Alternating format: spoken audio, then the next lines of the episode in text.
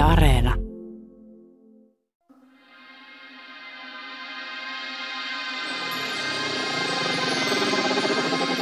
Tässä sarjassa tarkastelemme sitä roihuavaa roskistumipaloa, joka on ihmiskunnan historia. Tämä ilmiö, jota joskus kutsutaan edistykseksi, on todellisuudessa ollut tauoton marssi kohti yhä suurempaa kaaosta ja mielipahaa. Nyt kysynkin, miksi ja milloin kaikki alkoi mennä päin persettä ja mikä tärkeintä, ketä voimme syyttää. Tämä on Pieleen mennyt historia, sarja, jossa käymme läpi ihmiskunnan perisyntejä. Tämän jakson perisynti on internet. Minun nimeni on Jussi Nygren.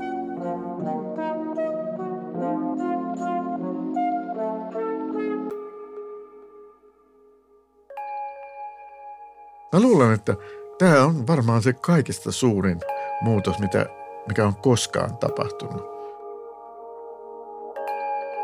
Tämä on tarina siitä, miten utopistinen visio vapaasta ja valtarakenteet riisuvasta teknologiasta muuttui muutamassa vuosikymmenessä kansainvälisten jättiyritysten kamppailuksi ihmisten huomiosta ja sieluista. Kaikista keksinnöistä internet on muuttanut ihmisen elämän tapaa kenties eniten sitten suunnilleen tulen keksimisen. Mutta siinä missä tuli teki hampaistamme pienemmät, tekeekö internet aivoistamme pienemmät? Nyt joka sekunti, joka vietämme netissä, on kauppatavaraa, jota myydään mainostajille, tietosuojamme ja aivoterveytemme kustannuksella. Entä miten internet ohjaa poliittisen historian kulkua? Tekeekö se maailmasta vapaamman vai johtaako se sekasortoon? Molemmista kehityskuluista on esimerkkejä. Mistä internetin historia alkaa? Historian opettaja Lasse Hongiston mukaan sen voidaan nähdä alkavan jo 1800-luvulta Atlantin valtameren pohjasta. No, ketä tästä nyt sitten voidaan niinku syyttää tästä internetin tulemisesta? Itse asiassa varmaan Yhdysvaltain ja Britannian puolustusministeriöt, jotka ensimmäisen kapeakaistan niin vetäisi sinne Atlantin pohjalle 1865, jolla pystyttiin lähettämään, montako se oli jotain 900 merkkiä tunnissa tai jotain. Siis minä vuonna tuonne? 1865. 1800. Se, kaa, joo, se kaapeli vedettiin sinne. Vai 1900? 1800 se vedettiin. 65. 1865. Niin ja, sinne vedettiin tällainen siis, mikä tämä on, sähkötys? Linja. Joo, Morse okay. kaapeli. Mutta Joo. siis ota huomioon, että sehän toimi kuitenkin niin valon nopeudella – kun aikaisemmin se höyrylaivalla informaatio vei kolme päivää, niin nyt käytännössä puhuttiin siis minuuteista, koska se pieni viive oli, kun sitä purettiin sitä koodia. Ja sitten 1890 samanlainen morsekaapeli oli jo sitten kaikkien suurten tällaisten kauppakeskusten välillä. Eli vaikka Lontoon kapkaupunki oli. Ja samaten Aasia mun on vaikea ymmärtää, että nykypäivänäkin internet on siellä merenpohjassa, että se on vedetty kaapeleilla sinne. Joo. Että se on niinkin niin kuin jotenkin totta se internet. ja sitten mun on tosi vaikea ymmärtää, että miten voidaan edes laittaa tuhansia kilometrejä kaapelia. Sepä. Siitä oli pakko tehdä paksumpi, koska tota, se katkeili se yhteys ja sitten se ihan fyysisesti meni välillä poikki. Ja siihen muistaakseni laitettiin teräksinen ikään kuin sellainen apuvajeri ja oli vaikea löytää tarpeeksi isoa alusta, joka olisi pystynyt vetää sitä valtavaa rullaa, mistä se tuli. Ja äh, sitten amerikkalaiset tuli toiselta puolta vastaan ja siinä keskellä se sitten kolvattiin yhteen ne, nämä johdot ja sitten se laskettiin hitaasti sinne merenpohjaan ja se on tavallaan sellainen sankaritarina, joka on jäänyt vaille huomiota, että ensimmäisen kerran nämä mantereet yhdistettiin ja niiden pörssimarkkinat yhdistettiin, eli City ja Wall Street. Yhdysvaltojen tämä teollistuminen rahoitettiin pitkälti täältä Cityn kautta, joten sieltä sitten saatiin hyödyllistä tietoa kaikenlaisten kauppareittien tapahtumat, mutta sitten piti myös nämä kaikki tarjoukset – ja sitten sopimukset, pörssikurssit. Kun ajattelee, että minkä takia lähtee niin valtaviin operaatioihin, niin kuin toi, niin eihän siinä mikään muu ollut sitten loppujen lopuksi kuin tämä raha ja kapitalismi.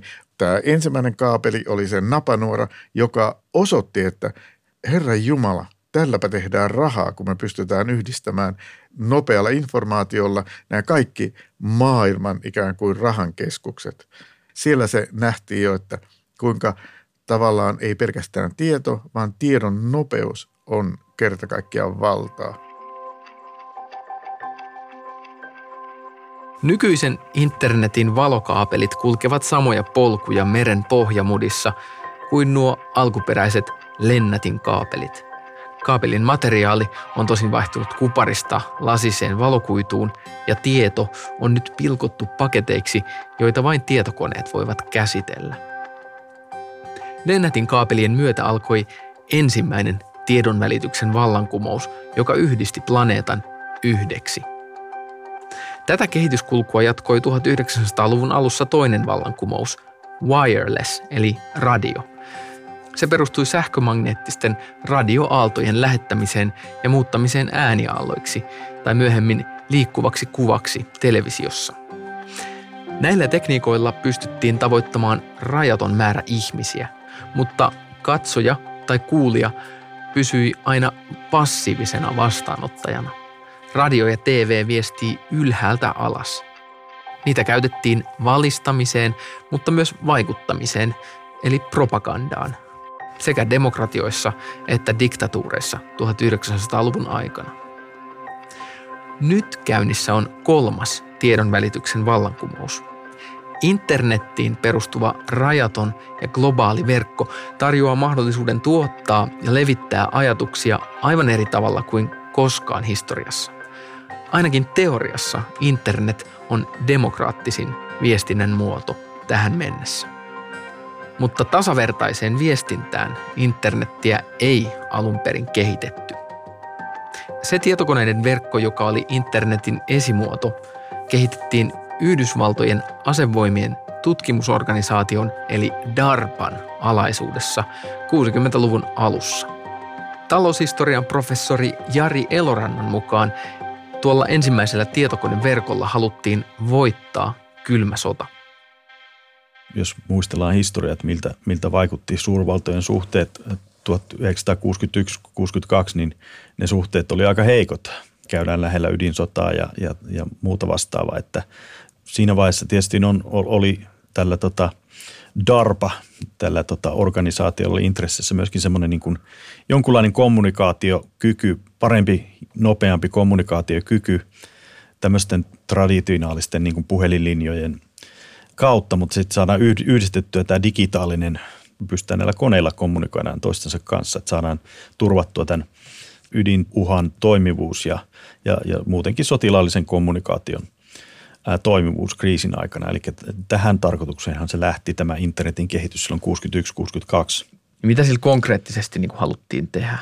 Nämä järjestelmät oli, oli linkitetty ydinaseisiin ja, ja siihen torjuntajärjestelmään. Että sillä pystyttiin sitten kommunikoimaan näitä käskyjä koneilta toisille ympäri sitten maa, missä näitä, näitä oli, oli näitä aseita ja, ja että se järjestelmä, koko sen asejärjestelmän toimivuus pystyttäisiin sillä niin kuin turvaamaan ydinsodan tilanteessa – että se käytännössä siinä oli se varmastikin se pääidea.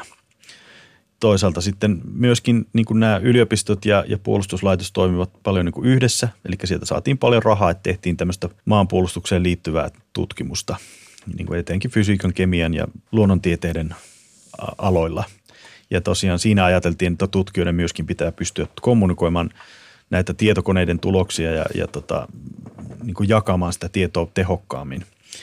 Ja toisaalta siihen tuli myöskin nopeasti tämmöinen intressi yliopistoilla ja tutkijoilla yleensäkin käydä keskustelua toistensa kanssa. Että vaikka siinä oli tämmöinen puolustusteknologinen näkökulma, niin myöskin tämä oli sitten osa sitä, että silloin 60-luvulla kehitettiin sitten tämmöisiä sitä ideaa, että se tieto, siis eli että ei, tietokoneet eivät ole suoraan yhteyksissä toisiinsa, vaan että ne lähettää toisilleen tämmöisiä niin kuin paketteja, tietopaketteja, joita ne sitten prosessoi – et sen, sen pohjalta sitten 60-luvulla rakentui tämä niin sanottu ARPANET, joka, joka toimi tämmöisenä ensimmäisenä internettinä, jolla yhdistettiin käytännössä niitä tiettyjä yliopistoja ja niiden yliopistojen tämmöisiä keskuksia ja, ja tietysti myöskin sotilaallisia kohteita.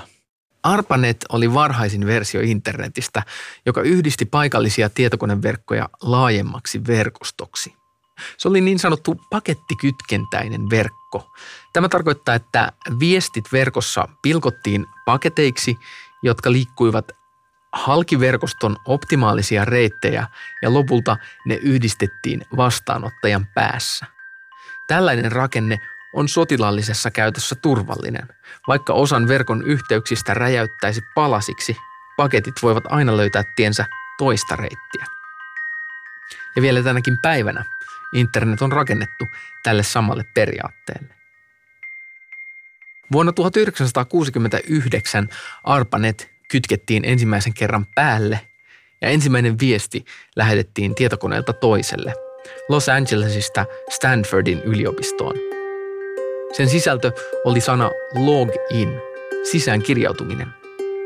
Tästä sanasta kuitenkin vain ensimmäiset kaksi kirjainta, LO, löysivät perille ennen kuin järjestelmä romahti. 1970-luvulla ARPANET laajeni ja siihen liittyi yhä useampia yliopistoja ja valtion virastoja. Siitä innostuivat etenkin yliopistopiirien nuoret idealistit. Internetin ajatusta kehitettiin etenkin Kalifornian yliopistopiireissä. Tuon ajan LSDtä vetävät hipit näkivät internetissä utopian. He uskoivat, että näillä alunperin sotaisiin tarkoituksiin luoduilla tietoverkoilla voitaisiin itse asiassa luoda vapaampi maailma ilman valtioita ja ilman hierarkioita. Cyberspace, todellisuus, jossa ydinsodat olisivat vain menneisyyden haamu. Kirjoiteltiin visioita tulevaisuudesta, jossa raja ihmisen ja koneiden välillä katoaa. Ja ihmiset voivat siirtyä tähän uuteen, vapaaseen todellisuuteen. Sehän kuului sen ajan henkeen ja, ja monet näistä tutkijoistakin oli tietysti niin kuin samanmielisiä ja hyvinkin tämmöisiä niin kuin, ää, järjestelmävastaisia ja eivät, eivät uskoneet välttämättä tähän kylmän sodan asetelmaan ja tämmöisen ideologiaan, että heille, heille oli, oli paljon tärkeämpää se, että saataisiin niin vapaa, tiedon vapaata välitystä, tutkimuksen vapaata levitystä ja, ja siinä se itse asiassa se ARPANETin suurin laajentuminen 60-70-luvullakin sekin tapahtui nimenomaan näiden – näin niin kuin tieteellisten ja tämmöisen niin kuin luovan ajattelun ihmisten piirissä ja, ja, ja, ja se, se ehkä semmoinen naivi alkuajan visio, niin, niin tota se jossain määrin ehkä siinä toimi. Tosin hyvin pienellä määrällä ihmisiä oli niin kuin mahdollisuus olla osa sitä niin sanottua internettiä, alkuajan internettiä, että se oli, siihen vaadittiin – oikeanlaista teknologiaa, jota oli pääosin vain yliopistoissa ja tietynlaisissa tutkimusyksiköissä. Ja toki just se oli tyypillistä tämmöistä niin kuin ajattelua 60-70-luvun vaihteessa, että ajateltiin, että, että tämmöinen vapaan tiedon maailma, jossa ei tosiaankaan, niin kuin, jo, jolla ei ole semmoista niin välttämättä niin kuin kaupallista dimensiota, että niin kuin ihmiset, joku saa siitä niin kuin tiliä siitä, että voidaan käydä tämmöistä keskustelua, vaan että se, se niin kuin mullistaisi tämän kaiken tiedon kulun ja – vapauttaisi meidät kapitalismin kahleista jollain tavalla. Vapaan internetin ideaali toteutui tavallaan internetin perusrakenteessa. Yhdeksi internetin isäksi nimetty tietojenkäsittelytieteilijä Vinton Cerf, joka kehitti ARPANETtia 70-luvun lopulla, esitteli niin sanotun TCP/IP-protokollan, joka on tavallaan internetin yhteinen kieli – se oli tapa nimetä ja liikutella tietopaketteja kasvavassa ja monimutkaistuvassa verkossa. Oikeastaan ilman tätä ratkaisua netti ei olisi voinut koskaan kasvaa maailmanlaajuiseksi. Kun kaikki puhuvat samaa kieltä, on helpompi alkaa kytkeä lisää verkostoja tähän kasvavaan verkkoon. Ja tätä yhteistä kieltä netti puhuu edelleen, ja se tekee siitä tekniikkana kaikille avoimen tapa, jolla tietokoneet kohtaavat ja kättelevät, on täysin universaali. Ja internet on myös rakennettu niin, että sen sisällä ei ole hierarkista rakennetta. Mikään internetin osa ei hallitse muita osia.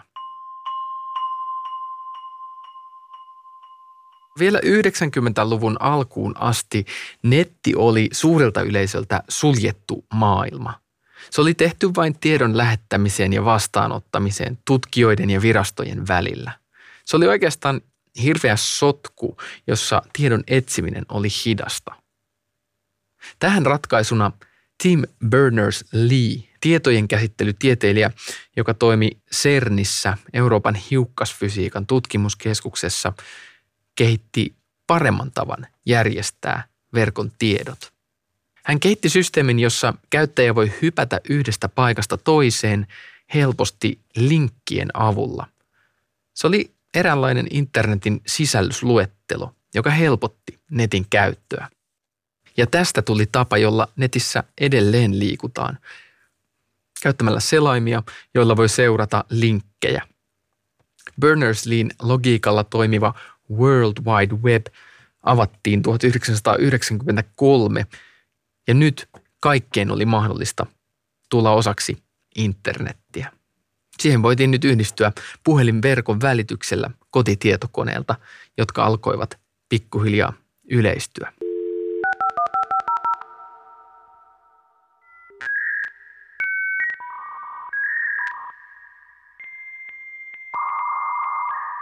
Mitä tässä tapahtuu? Niin kuin?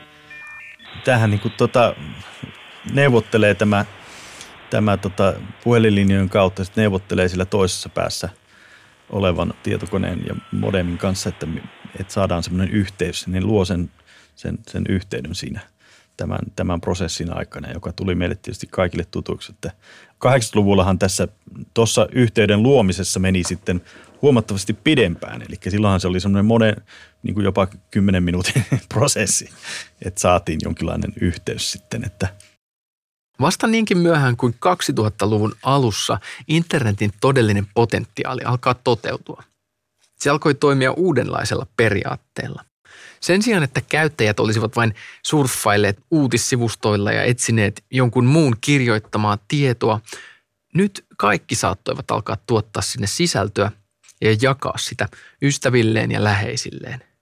Syntyi sosiaalisia sivustoja, kuten GeoCities, Friendster ja MySpace, tai vaikka Suomessa suosituksi tullut IRC-galleria. Samaan aikaan internetin tekniikka kehittyy. Siirrytään puhelinyhteyksistä laajakaistaan, jolla voidaankin lähettää korkealaatuisia kuvia ja jopa videoita. Käytöstä tulee nopeampaa ja mukavampaa. Ja sitten vuonna 2004 Mark Zuckerberg opiskelijakavereinen perusti Facebookin. Aluksi yliopistoväen sisäiseksi kanavaksi, mutta se nopeasti levisi myös kansainväliseksi sosiaaliseksi mediaksi, jonka kasvu ei ole sen käynnistämisen jälkeen kertaakaan hidastunut. Tällä hetkellä Facebookilla on yli kaksi miljardia käyttäjää. Ja tästä päästään nykyhetkeen, jossa alkaa koko ajan käydä selvemmäksi, että sosiaalisella medialla on isoja ratkaisemattomia ongelmia, kuten ihmisten yksityisyyden turvaaminen ja sen varmistaminen, ettei heidän tietojaan käytetä heitä vastaan, esimerkiksi yrittämällä vaikuttaa ihmisten ajatteluun tai äänestyspäätöksiin. Kuinka voimme luottaa tietoon sosiaalisessa mediassa, kun tutkimusten mukaan siellä valheet leviävät nopeammin kuin fakta – meidän siitä huomiosta on tullut tällaista niin markkinatavaraa ja niiden niin. Niin kuin intresseissä on luoda sellaisia koukuttavia elämää hallitsevia niin kuin viestintäjärjestelmiä, missä tavallaan meidän huomio on, niin kuin, se myydään sitten mainostajille. Kyllä, totta kai. Vaikkapa Facebook, niin tota, silloin kun se alkoi ja ihmiset sitä alkoi käyttämään, niin eihän silloin ollut mitään semmoisia kaupallisia – sovelluksia, mitä oli upotettu siihen suoraan siihen alustaan. Että nyt sehän tuli sitten, kun ihmiset oli saatu ikään kuin koukutettua siihen, niin sen jälkeen sitten alkoi tulla mainoksia ja kohdistettua kaikkea sisältöä, mikä sitten on sitten helposti kaupallistettavissa. Internetyrityksillä oli, oli pitkään 90-luvulla, 2000-luvun alussa ongelmana just se, että miten ne saa niin kuin kaupallistettua sitä toimintaansa. Että tämä toimi Facebookin tapauksessa erittäin tehokkaasti. Nämä somet, missä me käytetään niin kuin melkein su- suurin osa meidän vapaa-ajasta nykyään. Ne näyttäytyy meille ilmaisina. Vaikka joku Instagram, se näyttäytyy meille, että tämä on kiva, että tätä koko ajan kehitetään vähän kivemmaksi tätä palvelua. Että se näyttäytyy meille siltä, että nämä yritykset on tosi tälle kivoja, koska ne tuottaa meille hauskaa, koko ajan hauskempaa viihdettä. Mutta se, mitä ne todellisuudessa yrittää tuottaa, on sellaista paikkaa, mikä veisi kaiken meidän huomion, jotta ne voi myydä sitä mainostajille. Totta kai, ilman muuta. Ja tämähän on niinku semmoista just semmoista niinku koukuttamista ja, ja että sinne saadaan semmoisia semmoisia tiettyjä asioita, mitkä kiinnittää meidän huomiota ja toki se toimii ilman muuta näin. Siellä on, on niin kuin perustarkoituksena se, että saadaan kaupallistettua sitä. Ja sitten yksi iso huolenaihe, mitä niin kuin ehkä, mikä koskettaa kaikkea arkea jo nyt, on sitten tämä, niin kuin, että pitääkö siitä olla huolissaan, että nyt tosiaan tällaisten niin kuin valtavien yritysten intressi on sotkea meidän tavallaan arjen kulkuu ja koko ajan niin kuin pyrkii häiritsemään meitä viesteillä. Niin, Joo. pitäisikö tästä olla niin kuin huolissaan? Että onko tässä joku ristiriita, että nyt niin kuin ihan niin. vaan aivoterveys vastaan kapitalismi? Niin. niin. No kyllä, siinä mun mielestä on, on tiety, tietynlaisia huolenaiheita, että just se, että, että kaikilla nettisivuilla ja useimmiten on, pitää hyväksyä ne keksit, jotka, kukisit, jotka sitten niin tähdentää sitä meidän, meidän niin intressejä, että minkälaista asiasta me olemme kiinnostuneita. Että, että se on joskus hätkähdyttävää, että kun sä hyväksyt jollain sivulla jonkun semmoisen keksin ja, ja sitten, tota, sitten meetkin surffailemaan Facebookiin, yhtäkkiä siellä tuleekin niitä, niiden tuotteiden mainoksia, joita just olit katsomassa ja se tuntuu vähän niin kuin hätkähdyttävältä, että hetkinen, mitä tässä niin kuin tapahtuu. Mutta tota, onhan siinä niin kuin myöskin tämmöisiä niin kuin isompia niin kuin että minun mielestäni on se, mistä vähemmän puhutaan, on se, että, että nämä kerää tietysti tämmöiset nettifirmat ja, ja myöskin missä käymme ostamassa netistä tuotteita tai, tai ostamme tuotteita joka, joka päiväisesti niin kuin jostain tavaraketjulta, niin tota, niiden, sitä tietoa, meidän ostokäyttäytymistietoa, niin sitä vähemmän kuitenkin niin kuin rajoitetaan sen myyntiä. Et Suomessa se myynti ei ole ihan niin hurjaa kuin Yhdysvalloissa, mutta Yhdysvalloissa on niin kuin aika isoa bisnestä sitten tämän ihmisten niin kuin kuluttajakäyttäytymisen seuraaminen ja sen tiedon myynti sitten yrityksille. Niin se, se mun mielestä on kyllä tämmöinen aika iso, iso huolenaihe niin kuin yksityisyyden suojalle. Mutta miksi tavallaan mun pitäisi sitten olla huolissaan siitä, että joku yritys vaikka nyt sitten tietää, että mä oon ostanut sitä tai tätä kaupasta? Se ehkä sitten on enemmänkin se, että – että onko siinä mitään rajoituksia, että mitä sillä tiedolla voi tehdä, kenelle sen voi myydä. Että voihan siellä olla sitten semmoistakin tietoa, jota itse ei haluaisi niin paljastaa muille, että minkälaisia asioita ostaa tai tota, jos siitä tuleekin semmoista tietoa, jota voidaan käyttää jotain, jotain henkilöä vastaan, niin sehän voisi olla eettisesti hankalaa tai, tai johonkin yksityiselämään liittyviä asioita, niin ne, ne tiedot voi olla niin kuin hyvinkin niin kuin tämmöisiä niin kuin yksilön, kannalta, yksilön oikeuksien kannalta hankalia. Kun sosiaalisesta mediasta on tullut meihin koko hereilläoloajan vaikuttava todellisuuden taso, onko se alkanut muuttaa aivojamme? Tutkimustieto aiheesta on vasta nyt alkanut kertyä, koska internet on niin tuore ilmiö. Mutta tämän hetken ymmärryksen mukaan internet todella muuttaa aivojamme ja tapoja, joilla käsittelemme tietoa. Netin jatkuva käyttö voi vaikuttaa lyhytaikaisen muistiin, se voi vaikuttaa – lasten kielellisten kykyjen kehittymiseen ja se voi vaikuttaa meidän tunneelämäämme. Kuinka merkittäviä nämä vaikutukset ovat ja kuinka vahingollisia ne ovat, se onkin monimutkaisempi kysymys ja siihen vastaaminen tulee varmasti viemään vielä vuosia, kun tutkijat seuraavat, miten nuoret esimerkiksi kehittyvät tässä sosiaalisen median maailmassa. Historian opettajan työssään Lasse Hongisto on seurannut nuoria läpi tämän sosiaalisen median murroksen? Mä tämän opetusurani aikana niin on aina ollut hyvin herkkä niiden läpille ja myös niille huonoille läpille, koska mä oon naurattanut aina. Nauranko mä vähemmän niiden? Saattaa muuten olla. Oppilaat esimerkiksi, ne on siinä samassa sellaisessa äh, chillailuympyrässä, mitä ne on aina ollut. Mutta hyvin usein ne vaan kattelee omaa sitä puhelinta. Ne näyttää jotain YouTube-jutskaa ja sanoo, kato, ja se on siinä. Että mä en tiedä, kun ennen kuitenkin tuotettiin verbaalisesti jotain, niin nyt ne näyttelee toisille. Joku toinen siellä muodostaa ja sitten ikään kuin – näiden henkilöiden puolesta, niin heittää sen läpän. Oletko havainnut, että oppilailla on huonompaa läppää nykyään kuin ennen internettiä? On kyllä sellainen ikään kuin perstuntuma, että se saattaa olla. Että voi olla, että läpän taso on romahtanut. Tota, Mutta mut sitten se, mikä yleisemmin esitetään, on, että onkohan niin, että nuorison keskittymiskyky heikkenisi tai ei, tällainen. Ei ollenkaan, se vaan siirtyy siihen YouTubeen ja niihin videoihin. Keskittyy todella hyvin ja intensiivisesti. Niitä on vaikea niin kuin havahduttaa siitä, kun No pitäisikö tässä nyt olla niin kuin huolissaan tästä internetin tulevaisuudesta siitä, että nämä laitteet esimerkiksi valtaa meidän keskittymiskyvyn ja kyvyn äh, tavallaan olla empaattisia toisiamme kohtaan vai, vai tota, nyt kun sulla on siellä käsi siellä tulevien sukupolvien sykkeellä, niin, Kyllä. niin tota, Toi on just niin hyvin sanottu. niin, niin sä oot varmaan tota, siinä mielessä paras ihminen, jolta tätä kannattaa kysyä. En mä tiedä. Siis nyt kun seuraan sitten tätä koronan ö, toista aaltoa, niin oppilaat olivat niin valtavan iloisia, kun ne näki toisensa ja sitten kun ne pääsivät opiskelemaan yhdessä. Ja mä luulen, että, että ei toi pysty korvaamaan mitään niitä asioita. Mä oon huomannut yhden jutun. Nyt ne niin kuin tavallaan palaa oikeastaan tällaiseen luolakauteen.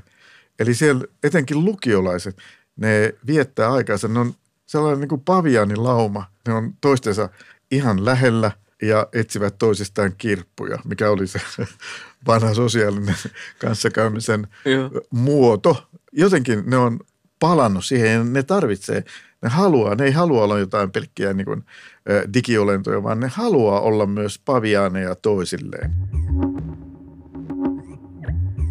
Internet on tullut todella kauas 60-luvun hippien lupaamasta vapaasta maailmasta. Sosiaalista mediaa on yritetty käyttää ihmisten poliittisen ajattelun vaikuttamiseen. On sosiaalisten medioiden intressi jakaa ihmiset toistensa kanssa kiisteleviin todellisuuksiin. Ja tätä kehitystä on edesauttanut tehokkaiden algoritmien käyttöönotto – näiden ohjelmien, jotka ennustavat, miten toimimme, mitä haluamme kuluttaa ja millainen kuvasto voisi järkyttää meitä esimerkiksi äänestämään toisella tavalla. Selväksi on käynyt, että olemme tulleet täysin riippuvaisiksi netistä ja sen sovelluksista. Ja näin netin turvaamisesta on tullut tärkeä huolenaihe. Kenelle valta netistä kuuluu ja miten se turvataan? Kuka omistaa netin infrastruktuurin, datakeskukset ja kaapelit meren pohjassa – Elämme aikaa, jolloin tällaisia kysymyksiä joudutaan ensimmäistä kertaa ratkomaan ja näiden ratkaisujen vaikutukset voivat kantaa pitkälle tulevaisuuteen. Taloushistorian tutkija Jari Eloranta tai koko tämä meidän niin kuin elämänmuoto, niin kuin sosiaalinen kanssakäyminen, kauppajärjestelmä, kaikki tiedonvälitys on niin kuin tällaisten niin kuin hiukseohuiden valokuitukaapelien varassa, mitkä on edelleen siellä meren pohjassa tavallaan. Eikö se ole aika samanlainen se järjestelmä kuin se Lennatin systeemi on. edelleen?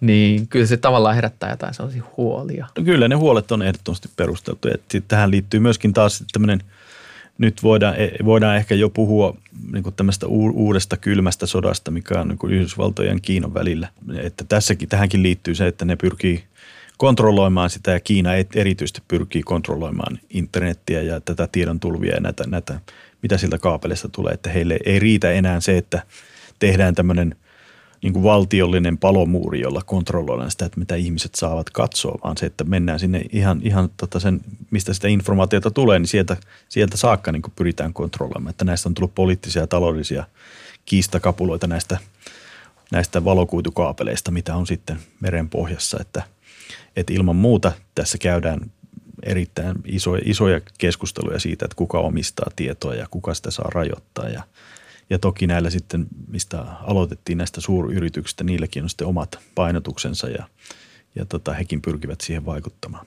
Siis tä, tämmöisiä, mitä niin kuin ei u- uutisissa näy, mutta näistä käydään niin kuin neuvotteluja aika useinkin näiden suurvaltojen välillä. Ja, ja tosiaankin se, että kuka, kuka omistaa minkäkin kaapelin ja kuka sitä saa käyttää. Ja ehkä semmoinen, mikä on tullut niin päivän mediaan enemmän sitten just vaikka näistä Huawein – reitittimistä ja teknologiasta, jossa tietysti Kiinan valtiolla on erittäin suuri rooli, niin siinä just on havaittu tämmöisiä mahdollisuuksia niin kuin tietomurtoihin ja, ja tämmöisiin ongelmiin.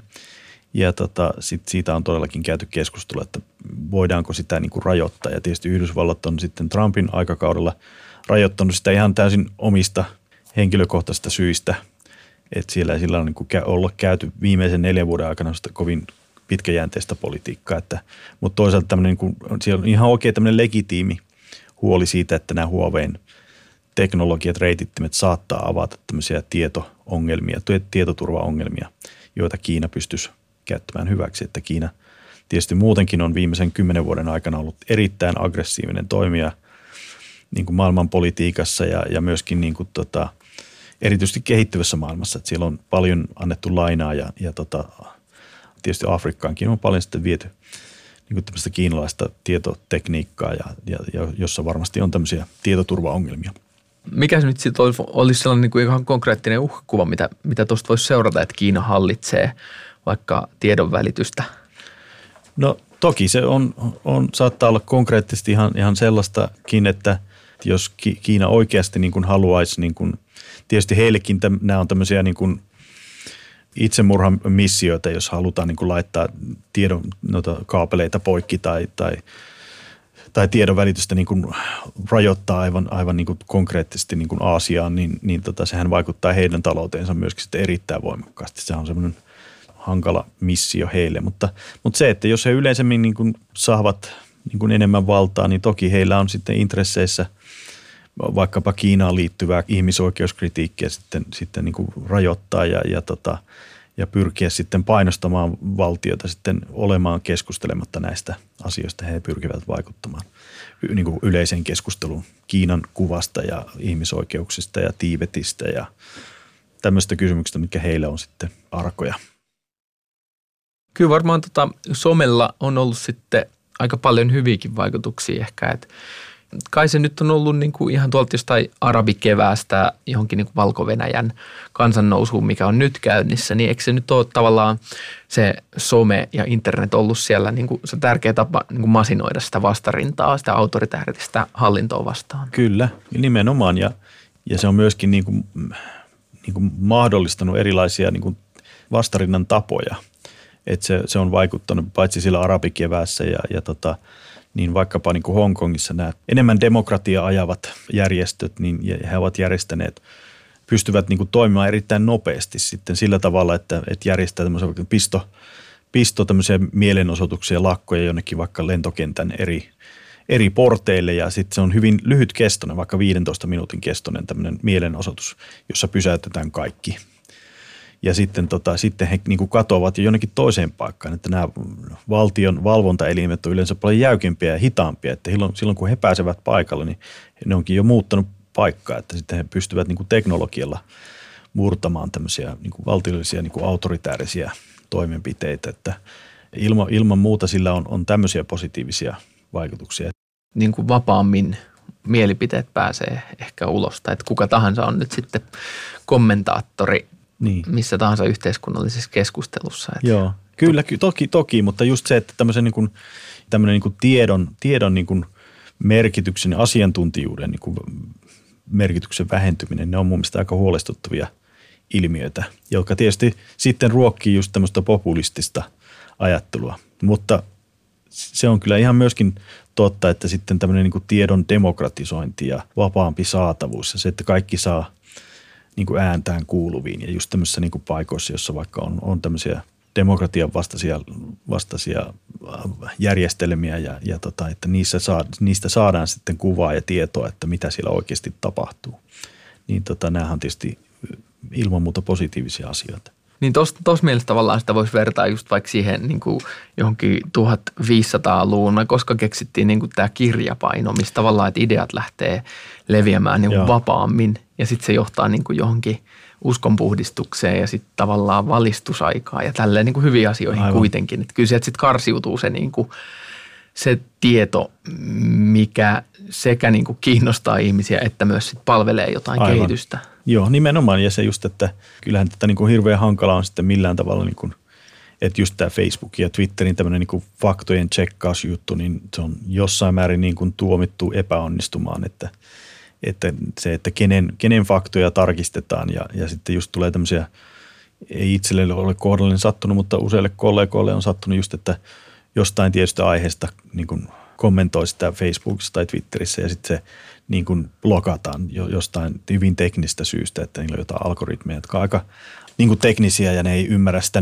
nyansseja siitä jostain tietystä asiasta ja, ja tämän tyyppistä, että se on niin kuin aika kömpelöä, kömpelöä semmoista niin kuin kommentointia että ei, tai, tai tapaa sitä pyrkiä suitsia sitä keskustelua, että ei se, että kyllä useimmiten sitten tosiaan niin kuin pidemmällä aikavälillä sitten nämä kuitenkin faktoilla on, on merkitystä, että ja se, se tota, just tämä Gutenbergin tämä keksintöhän sekin myöskin on esimerkki just siitä, mistä on tänään puhuttu, että keksintö, keksinnössä menee hyvin, hyvin pitkä aika, että se, se tota, semmoinen latomistapa niin, tai se keksiminen, sehän oli jo kiinalainen keksintö, että se tuli sitten Eurooppaan ja sitten siitä tehtiin semmoinen parempi sovellus niin sanotusti, joka sitten sopii paremmin kirjojen painamiseen ja, ja siitä, siitä lähti sitten aika iso tämmöinen niin kuin tiedon vallankumous, kir, kirjallisen tiedon vallankumous ja myöskin se, että sitä ennen se kirjojen painaminen oli käsityötä ja se oli hirveän kallista, eli tehtiin just tämmöistä lähinnä niin kuin uskonnollista kirjallisuutta. Et sen jälkeen se alkaa sitten niin kuin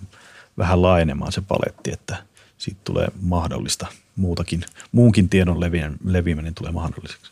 Joo, kyllä se varmaan tolleen, tolleen me katsotaan sitten internetin historiaa joskus sadan vuoden päästä varmastikin, että, että se tota, on ollut mahdollistanut jotain tota, hyvää varmaankin, että kyllä varmaan tämä on tämmöinen välivaihe, missä miss tulee ylilyöntejä. Kyllä.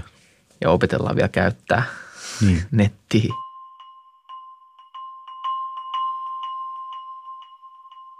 sehän ei ole paikkaa sidottu enää ollenkaan, niin se, sekin on, se on niin hyvä ja hieno asia, että nyt missä tahansa maailman kolkassa oikeastaan niin voidaan opiskella, tutkia tai sitten voidaan tehdä myös kaikenlaisia näitä internetrikoksia. Jotenkin musta tämä on, nyt vasta ollaan siihen hyvän ja pahan tiedon puuhun ja siihen hedelmään törmätty. Niin, mä mietin, onko mikään niinku tekniikka muuttanut meidän – elämää ja arkea ihan näin paljon kuin internet jotenkin tai jotenkin, että kun se on ihan siinäkin, että miten me ollaan, niin kuin miten me kommunikoidaan ja, ja, ja miten me järjestetään vaikka työtä ja tuotantoa ja sitten silleen, että niin kuin te, siinä on se tekninen puoli, mutta sitten samalla se pehmeä sosiaalinen puoli, että nämä molemmat on muuttunut internetin myötä ja tosi lyhyessä ajassa. Kyllä. Ja sitten kaikki tällaiset keksinnöt, jotka on aikaisemmin otettu käyttöön, ei ne on näin sosiaalisesti läpäiseviä ollut. Tietenkin se on sitten, jos sulla ei ole sitä eikä ole taitoa, niin sitten sä oot syrjäytynyt niin kuin osa nimenomaan, se ei ole enää varallisuusjuttu, vaan se on nimenomaan sukupolvivälinen juttu. Eli vanhemmat sukupolvet, ne on ulkona kuin lumiukot. Niin tota, ne on syrjäytyneitä, mutta eihän noi nuoret eikä lapsetkaan, että noi mun lapsenlapset, viisivuotiaat, ne käyttää jo ihan, käyttää ihan sujuvasti jo niitä laitteita. Ja se on tavallaan niin kuin niiden älyn jatke ja niiden toiminnan jatke on jo se maailma. Että mä luulen, että tämä on varmaan se kaikista suurin muutos, mitä, mikä on koskaan tapahtunut. Et en, mä en kyllä pysty löytämään. Ehkä se tuli nyt sitten. Tulen keksiminen. Se,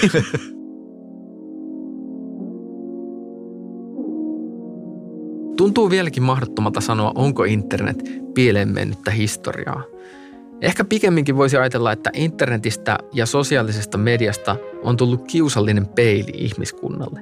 Se tekee näkyväksi joskus ikäviä ja joskus hyviä puolia meistä.